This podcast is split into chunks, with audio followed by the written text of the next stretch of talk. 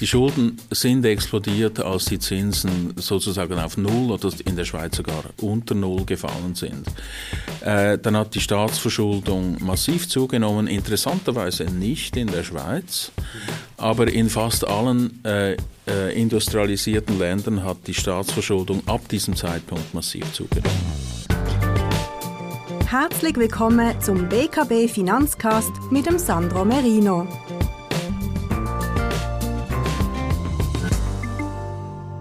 Willkommen, geschätzte Zuhörerinnen und Zuhörer, zu unserer neuen Ausgabe des BKB äh, Finanzcast.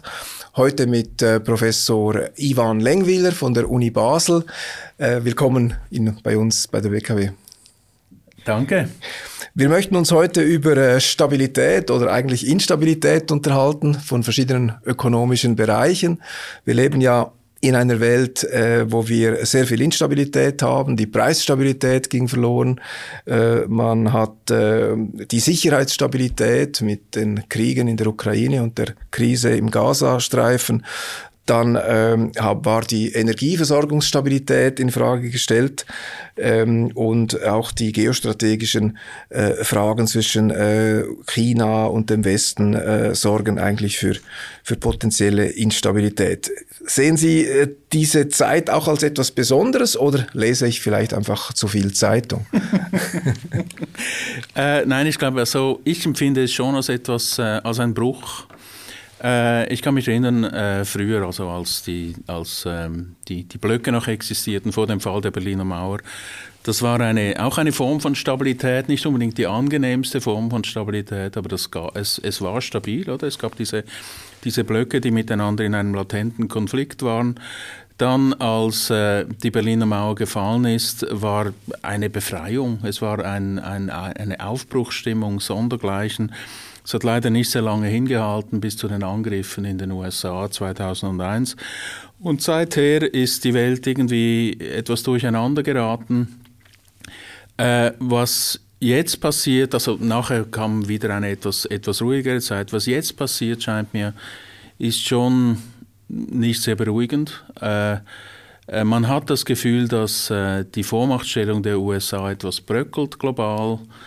Ähm, und das sind so vielleicht Anzeichen, die wir sehen, wenn eine, eine, eine große dominante ähm, Macht in der Welt sich langsam über mehrere Jahrzehnte zurückzieht. Vielleicht ist das die Zeit, in der wir leben. Mhm, mh. Gut, beginnen wir mal zuerst mit der Schweiz. Sie haben im Sommer die Expertengruppe zur Bankstabilität geleitet und äh, diese Expertengruppe hat im September einen Bericht zur äh, Übernahme der Credit Suisse durch die UBS verfasst und natürlich darüber hinaus zu den Fragen, äh, wie eben die, die Bankenstabilität äh, in der Schweiz und wahrscheinlich darüber hinaus besser ähm, gewahrt werden kann. Wie, was waren die Konklusionen dieser äh, Expertengruppe? Nun, äh, die Situation in der Schweiz ist nach der Übernahme der Credit Suisse durch UBS äh, äh, deutlich anders, oder? Wir haben jetzt nur noch eine globale große Bank in der Schweiz. Das bedeutet, dass die, ähm, die Möglichkeit, die, die jetzt genutzt worden ist, dass man die kranke Bank äh, in die Fittiche, unter die Fittiche der, der gesunden Bank äh, stellt, die wird nicht mehr zur Verfügung stehen auch die UBS kann ein, ein größeres Problem entwickeln und dafür müssen wir gerüstet sein. Äh, die Expertengruppe ist zum Schluss gekommen, dass die Aufgabe der FINMA schwieriger geworden ist und die FINMA deshalb gestärkt werden muss. Das ist mal die erste wichtige äh, Schlussfolgerung. Und die zweite ganz wichtige Schlussfolgerung ist, dass wir alles daran setzen müssen, dass die UBS, wenn es denn soweit, wenn es nötig wird, tatsächlich auch abgewickelt werden kann. Die Chancen stehen gut, dass man das machen kann, aber es gibt ein paar Stolpersteine, die noch aus dem Weg zu räumen sind. Mhm. Und im Prinzip das Too Big to Fail äh, bei der Credit Suisse äh, jetzt im Frühling, hat das aus Ihrer Sicht äh, funktioniert oder, oder nicht funktioniert? Wie? Ja, ich glaube, man muss einfach verstehen, was, die Too Big to Fail, äh, was das Too Big to Fail Regime eigentlich will. Es ist nicht so, dass man ähm, Bankenkrisen damit verhindern will oder kann. Äh, das Too-Big-to-Fail-Regime ist dafür da, sicherzustellen, dass die Steuerzahler und der Rest der Wirtschaft nicht, in, nicht zu sehr in Mitleidenschaft gezogen werden, wenn eine große Bank untergeht. Und das ist in der Tat gelungen. Ähm, die Folgen für die Schweizer Wirtschaft, für die globale Wirtschaft des Unterganges der CS sind sehr überschaubar. Gut, dann ähm, stand eigentlich der ähm, Untergang der Credit Suisse äh, in einem Zusammenhang mit den steigenden Zinsen, mit der Inflation. War das irgendwie eine Reaktion äh, an einem schwachen Glied der Finanzkette aufgrund eines veränderten Umfelds oder ist das ist, die, ist der Verlust der Preisstabilität und der temporäre Verlust der Preisstabilität ganz unabhängig, unabhängig davon also, zu sehen? Die, die Zunahme der, der Zinsen war ein wichtiger Faktor beim, äh, bei der, den Bankenkrisen, die wir gesehen haben in den USA, die Silicon Valley Bank und die Signature Bank und mhm, diese, mhm. diese, diese Banken. Die hatten äh, das Zinsrisiko nicht im Griff. Mhm. Äh, bei der Credit Suisse lag, lag, die Ursache an einem ganz anderen Ort. Mhm. Die Credit Suisse hatte wirklich ein Managementproblem, das viele Jahre andauerte. Die waren bei, jeder, bei jedem Skandal dabei. Ähm, die, ähm, der äh, Turnaround-Plan wurde von vielen als nicht sehr glaubwürdig erachtet, weil die Bank mehrere Jahre noch Verluste geschrieben hätte.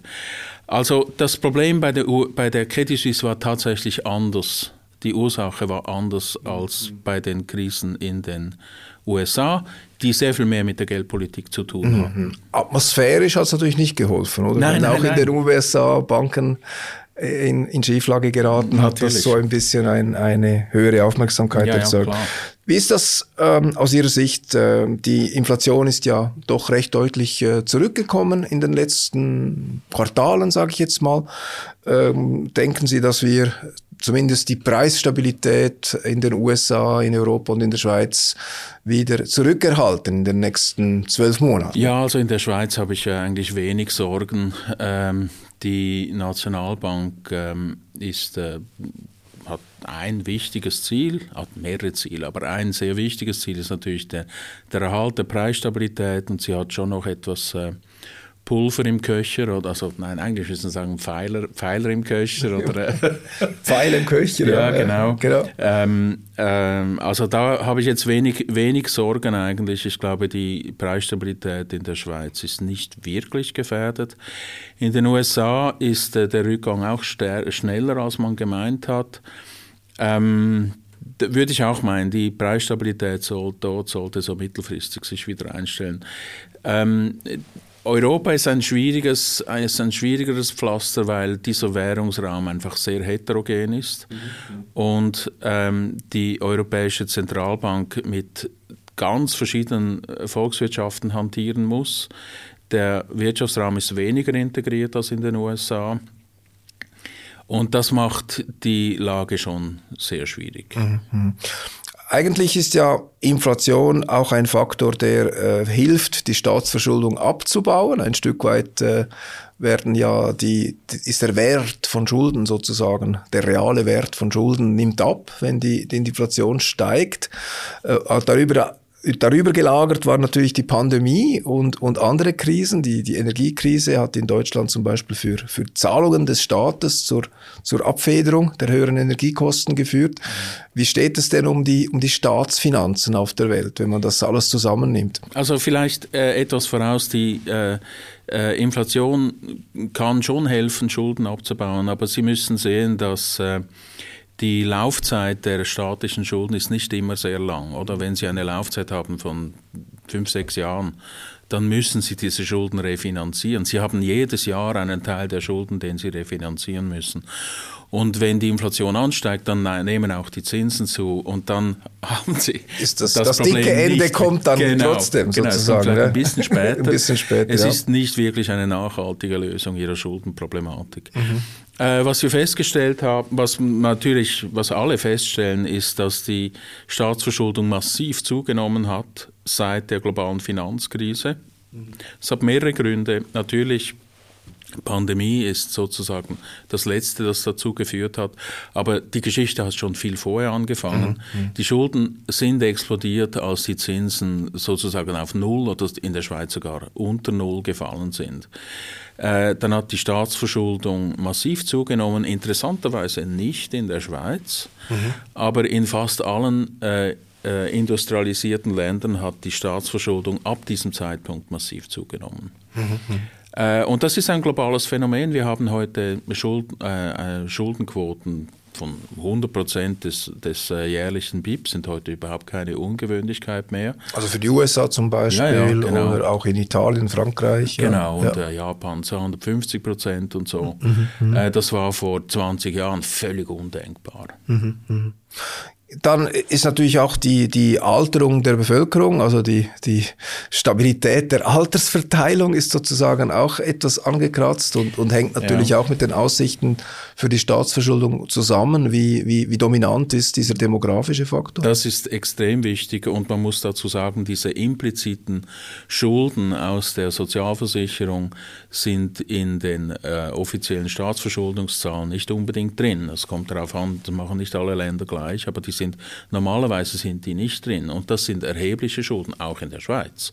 Mhm. Die, die, die AV ist, äh, äh, hat natürlich, stellt letztlich eine, eine Staatsschuld dar, weil es ist ein Versprechen mhm. an die heutige Generation, dass sie später äh, äh AV-Renten erhalten werden. Und das muss dann finanziert werden. Mhm. Mhm. Eben nicht all diese künftigen äh, Verpflichtungen sind in der Staatsverschuldung nein, nein. als Zahl genau. einbezogen. Also genau. man muss dann eigentlich schon sehr überlegt, rechnen, äh, welche Schulden und welche Verpflichtungen man äh, dann ähm, einbeziehen mhm. will. Also jetzt haben wir doch recht äh, beanspruchte öffentliche Haushalte aufgrund der Finanzkrise, der Pandemie, auch aufgrund der, der Verschiebung der, der, der des Anteils der arbeitstätigen Bevölkerung. Wir haben teilweise auch äh, in vielen Ländern äh, inzwischen recht, recht hohe Steuern. Also die, die Probleme durch höhere Steuern zu lösen, äh, ist auch nicht so ein einfacher Weg oder mhm. durch noch höhere Steuern zu lösen. Mhm. Gleichzeitig haben wir aber auch eben ähm, Klimakrise. Wir haben ähm, die, die, den Verzicht auf, auf äh, oder den Boykott von russischem Gas äh, für einige Länder ein, ein sehr schmerzhafter äh, Einschnitt.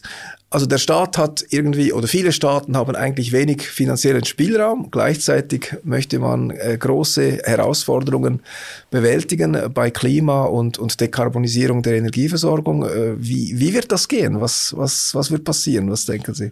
Nun, äh, ich kann Ihnen nicht sagen, was passieren wird. Was ich Ihnen sagen kann, ist, dass Staatsschulden können natürlich äh, äh, verschieden gelöst werden. Wenn man äh, genügend Zeit hat, kann man die mit der Zeit abbauen, mit einem, mit einem Regime, in dem man äh, staatliche Aufgaben reduziert und wieder mehr in die Privatwir durch die Privatwirtschaft machen lässt. Das ist eine Möglichkeit. Eine andere Möglichkeit ist selbstverständlich äh, Besteuerung. Wir dürfen nicht vergessen, wenn, wenn Sie sich das genau überlegen, Staatsschulden heute ist nichts anderes als eine Besteuerung der nächsten Generation. Mhm. Also mhm. ich meine, weil irgendjemand muss diese, diese Obligation nachher, nachher finanzieren. Gr grundsätzlich schon, aber wenn natürlich das Investment des Staates so gut war mit dieser, mit dieser Finanzierung, dass es dann leicht wird, die Schulden später zurückzuzahlen, dann, dann könnte es ja gut gewesen sein, aber es ist eigentlich wie ein unternehmerisches Risiko. Das ist, ja, das ist richtig, ja, genau. Also man muss ganz klar unterscheiden, äh, von äh, welchen Staatsausgaben wir sprechen. Wenn wir einfach äh, äh was weiß ich, Renten auszahlen, ist das nicht wirklich eine Investition, oder? Ja, ja. Das ist eine Konsum. Ja. ja. genau. Wenn wir einen, äh, einen, äh, einen Tunnel bauen, der, der tatsächlich die äh, Verkehrseffizienz äh, verbessert, dann ist das eine Investition. Ähm, falls dieser Tunnel dann auch tatsächlich genutzt das wird, Ziel richtig nutzt, genutzt Ziel, wird, oder? Erreicht, ja, also ja. genau, das ist, das, ist, äh, das ist absolut richtig. Eine Möglichkeit, mit Staatsschulden umzugehen, ist natürlich, sie einfach nicht mehr zu bezahlen. Das ist dann ein Staatsbankrott, das sehen wir natürlich immer wieder. Das, äh, in Argentinien hat das eine gewisse Tradition. Mhm. Äh, das ist in der Geschichte, ähm, ist das immer wieder passiert. Ich möchte da nicht den Teufel an die Wand malen, aber es ist, glaube ich, etwas, das man einfach nicht vergessen darf. Es das ist, ist, auch eine Möglichkeit. ist auch eine Möglichkeit. Oder? Genau. Das, das äh, ist die sozusagen die Ultima also nicht Ultima Ratio vielleicht, aber das ist der, der unausweichliche ja, Endzustand, wenn, wenn alles oder? scheitert. Ja, genau. ja, ja. Ähm, ja, dann haben wir ähm, in der Schweiz und, und, und auch in Deutschland äh, jetzt viel diskutiert, die, die Schuldenbremse. Das wirkt ja auf den ersten Blick äh, sehr tugendhaft, dass man sagt, äh, wir, äh, wir versuchen alle Staatsaufgaben aus den laufenden Steuereinnahmen zu bewältigen. Also wenn man das ganz extrem umsetzt, dann hat der Staat eigentlich gar keine Schulden. Ähm, und jetzt ist äh, in, in Deutschland mit, dieser, mit diesem äh, Urteil des Verfassungsgerichts in Karlsruhe die ganze äh, Buchungsusanz äh, bei der äh, Erarbeitung von, mhm. von des, des, des, äh, des Haushalts, des Staatshaushalts durcheinander gekommen. Mhm. Und natürlich kommt jetzt auch die, die äh, Definition, also die, die, die, die äh, Ausprägung der Schuldenbremse zur, zur Sprache. Oder man, man sagt dann nicht, man will die Schuldenbremse abschaffen, weil irgendwo klar, äh, eine gewisse Disziplin braucht es bei den Ausgaben immer. Aber es wird in Frage gestellt, ähm, was Sinn und Zweck und Ausgestaltung einer Schuldenbremse sein soll mhm. oder und unter welchen Umständen ja. sie etwas gelockert wird. Wie, wie ist das für die Schweiz? Also gehen wir jetzt wirklich in Richtung, dass der Staat sozusagen das Ziel hat, äh, gar keine Staatsanleihen mehr zu emittieren oder wie, wie, wie ist das Szenario oder was ist der Wunsch der, der, der politischen, der Gesetzgebung letztlich? Also die Schuldenbremse ist, äh, ich verstehe Schuldenbremsen als ein Mittel, äh, die Parlamente oder der Souverän in der Schweiz äh, dem Parlament auferlegen, um das Parlament zu zügeln. Es ist wie in einem gewissen Sinn ähm, äh, es ist eine Verpflichtung, die das Parlament sich selber gibt. Ja um, um, äh, um nicht... Äh, die Ausgabendisziplin zu wahren. Genau, ja. genau. Ich meine, wir haben eine Schuldenbremse im Prinzip auch in den USA. Mhm. Dort ist es zu einem politischen äh, äh, Spielball geworden, ja. wo wir alle paar Monate wieder eine, eine politische Verhandlung haben. Ist nicht das beste System, scheint mir. Mhm. mhm. Ähm, aber im Prinzip hat man auch dort eine, eine Schuldenbremse. In den USA ist es etwas, etwas absurd, weil äh, das Parlament dann sagt, ja, dann bezahlen wir einfach die laufenden Rechnungen nicht mehr. Aber das sind Ausgaben, die das Parlament ein Jahr vorher oder zehn Jahre vorher oder fünf Jahre vorher bereits bewilligt hat. Mhm, mhm, also dort ist es wirklich unsinnig. Eigentlich ein Zahlungsausfall des Staates, wenn man so will, ja, in einem gewissen Sinne. Das, das wäre ein Zahlungsausfall, ja. das, wäre, das wäre massiv schlimm, oder? Mhm, mhm, ähm, aber äh, in den USA ist es, ist es wirklich widersinnig, weil es ist das gleiche Parlament, das die Ausgaben beschlossen hat und dann ein Jahr später sagt, die, jetzt bezahlen wir die, die, Rechnung nicht. Die Auszahlung verweigert genau, sozusagen. Das ja, ist ja, wirklich absurd. Ja, ähm, in, in der Schweiz ist das System eigentlich sehr schlau aufgebaut, weil man hat einen, äh, so einen dämpfenden Faktor, wo man, je nachdem wie die Konjunktur läuft, kann man gewisse Schulden machen. Wenn die Konjunktur gut läuft, muss man Schulden zurückbezahlen. Es ist alles in allem auch ein hartes System, weil es bedeutet, dass im Schnitt das ganz, ganz langfristig die Staatsschulden in der Schweiz auf Null gehen. Äh, es ist ein wirklich ein hartes System, aber es, es hat äh, sich sehr bewährt eigentlich. Ähm, äh, in, den, in Deutschland ist jetzt halt die, das, das, die, die, die Frage, wie, wie ernst das äh, die deutsche Politik die, die ähm, Schuldenbremse nehmen will. Schauen Sie, ich meine, man kann auch zu streng sein mit Schulden, selbstverständlich. Man mhm. muss, braucht, glaube ich, schon ein gewisses Augenmaß. Man muss eben auch nicht vergessen, die Schuldenbremse bezieht sich nur auf diese Form von Buchhaltung, in der gewisse Schulden gar nicht drin sind. Mhm. Also man darf das nicht allzu religiös nehmen, oder? Mhm, mhm, mhm. Ja, es entsteht so ein bisschen der Eindruck, dass dann äh, diese Gesetzgebung zu Schulden ist natürlich ein Gesetz. In einem Rechtsstaat kann man diese Dinge nicht einfach über Bord werfen, nein, also nein, sowohl in Deutschland als auch in der Schweiz. Und dennoch ähm, ist halt äh, die Diskussion jetzt aufgekommen, ähm, wie, man, wie man das im, im, im, zum Wohle der Nation letztlich handhaben aber, soll. Aber schauen Sie, wirklich, es ist, es ist wirklich, wir müssen uns bewusst sein, man kann schon mehr Schulden machen, aber das bedeutet nichts anderes als, Ihre Kinder werden mehr Steuern bezahlen letztlich schon, außer eben die Projekte, die man, die man macht, äh, sind dann so gut, äh, dass es dann einfach ist, das genau. zurückzuzahlen. Ne? Ja. Das, das ist die Hoffnung, die man natürlich immer in Aussicht stellt bei jeder die Ausgabe. Zuletzt. Die stirbt zuletzt. Jetzt haben wir über so viele äh, Probleme gesprochen, äh, damit wir nicht äh, depressiv werden. Ein Blick auf die Finanzmärkte. Trotz allem äh, ist die Börse doch äh, einigermaßen im Plus. Also die Renditen von äh, Anlagestrategien, die üblich sind, ausgewogen oder Einkommen, also übliche hochdiversifizierte Anlagestrategien haben Renditen so im Bereich von, von zwei bis, bis viereinhalb Prozent. Eigentlich das, was sie im Durchschnitt das pro Jahr liefern sollten. Was man früher mit Obligationen hatte, ja. Was man früher mit Obligationen hatte, aber das sind so die, die, ja, ja. die Renditen, die man eigentlich erwarten darf. Klar, wenn man es nach Abzug der Teuerung anschaut, ist es, ist es weniger, aber dennoch, ähm, also ähm, im Vergleich zu den vielen Problemen, die wir besprochen haben, sind die Börsen äh, und die Unternehmen eigentlich recht, recht optimistisch, oder? Also ich sage dann halt, die, die Stimmung ist schlechter als, als die, als die, die Welt wirklich äh, ist. Als die Welt oder die, die, die, die, die Zahlen an den Börsen oder die, die, das Verhalten der Unternehmen und die, die Ergebnisse der Unternehmen, wenn man das in den USA, in Europa und in der Schweiz anschaut,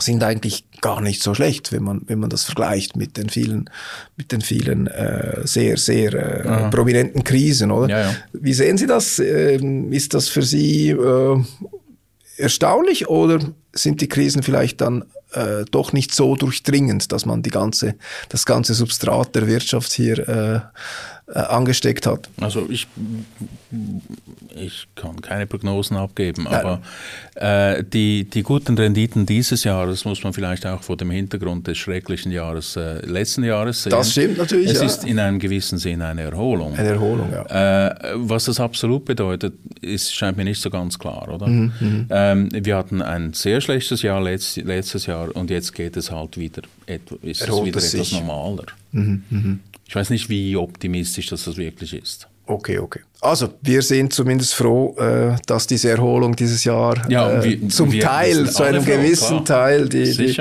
die, Verluste vom letzten äh, Jahr kompensiert. Ich erinnere mich natürlich auch an die an die, an die äh, 90er Jahre, an die Nullerjahre und, und da war die Welt natürlich auch äh, stets voller äh, sehr bedrohlicher Probleme. Immer, immer. Und die Börsen waren eigentlich in den 90er Jahren extrem gut.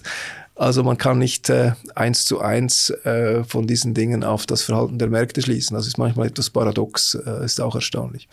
Gut, dann glaube ich, äh, mit diesem Ausblick, äh, der vielleicht etwas äh, versöhnt mit den ganzen Themen, bedanke ich mich recht herzlich äh, für das Gespräch. Ja, danke für das angenehme Gespräch.